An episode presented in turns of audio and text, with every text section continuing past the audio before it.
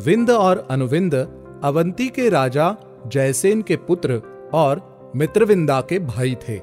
दोनों दुर्योधन के परम मित्र थे और श्री कृष्ण की पांडवों के साथ घनिष्ठता के कारण उनसे शत्रुता रखते थे।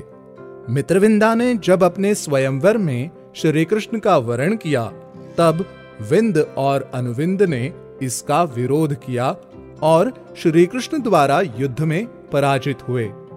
युधिष्ठिर के राजसूय यज्ञ के समय सहदेव ने दोनों भाइयों को पराजित कर अवंती राज्य में महाराज युधिष्ठिर का आधिपत्य स्थापित किया। महाभारत युद्ध में दोनों भाइयों ने कौरव सेना की ओर से भाग लिया और अर्जुन के हाथों वीरगति को प्राप्त हुए।